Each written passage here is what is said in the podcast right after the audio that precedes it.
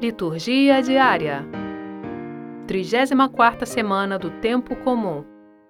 Sábado, 28 de novembro de 2020. Primeira leitura. Apocalipse 22, versículos 1 ao 7. Leitura do livro do Apocalipse de São João. A mim, João, o anjo do Senhor mostrou-me um rio de água viva o qual brilhava como cristal. O rio brotava do trono de Deus e do Cordeiro.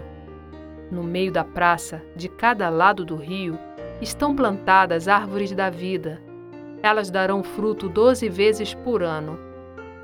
Em cada mês elas dão fruto. Suas folhas servem para curar as nações. Já não haverá maldição alguma.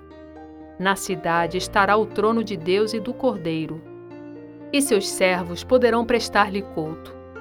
Verão a sua face, e o seu nome estará em suas frontes.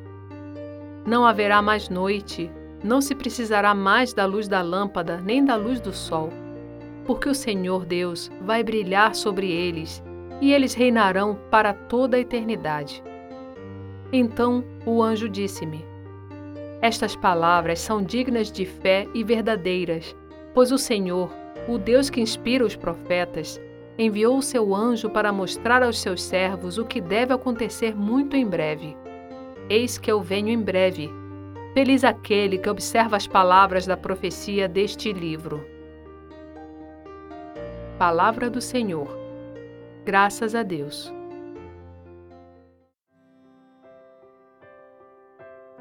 Salmo Responsorial 94, 95 Amém. Venha ao Senhor Jesus. Amém.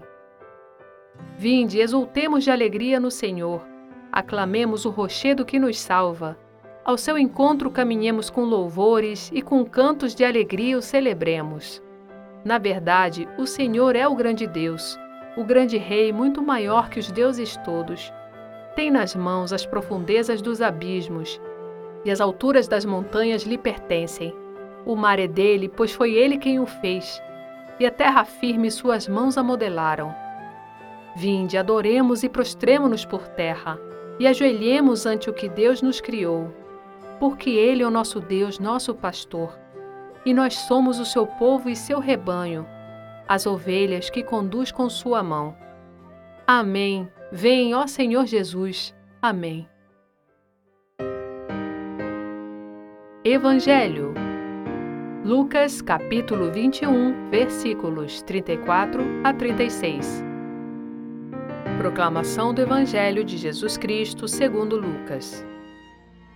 Naquele tempo, disse Jesus aos seus discípulos: Tomai cuidado para que vossos corações não fiquem insensíveis por causa da gula, da embriaguez e das preocupações da vida, e esse dia não caia de repente sobre vós pois esse dia cairá como uma armadilha sobre todos os habitantes de toda a terra.